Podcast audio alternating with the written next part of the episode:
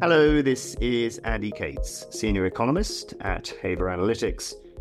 I'm flying solo on our podcast this week, but as ever, I will be reviewing recent global macro and market developments, uh, and I'll be looking forward to what the week ahead has to offer. Uh, I'll be saying a few words as well uh, about a recent webinar that we published on monetary policy. Uh, as ever, before I begin, just a reminder that all of the views that I express on this podcast are my own. Uh, they're not the views of Haver Analytics. Uh, so, firstly, looking in the rear view mirror, we've seen markets arguably struggle for direction in recent days. Uh, and that's in part because of a pretty quiet economic calendar, but it's probably a function too of some holidays in North America and much of Asia. Wednesday's US FOMC minutes did reveal some concerns among some members about reducing US policy interest rates too soon.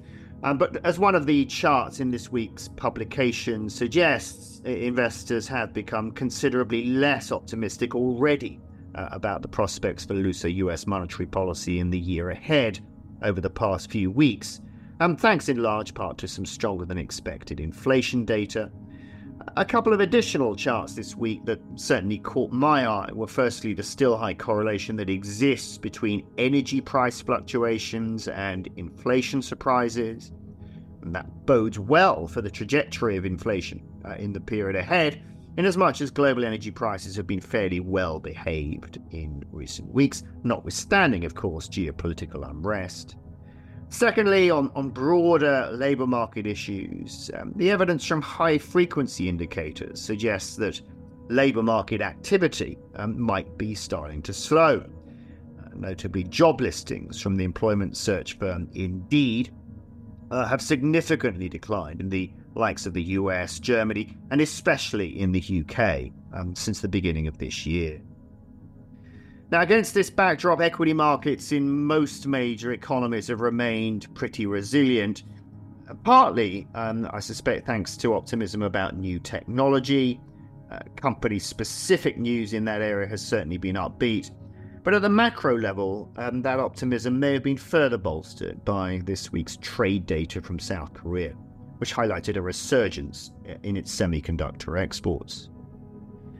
Turning now to the week ahead, where inflation releases will be the key focal point in the macroeconomic arena.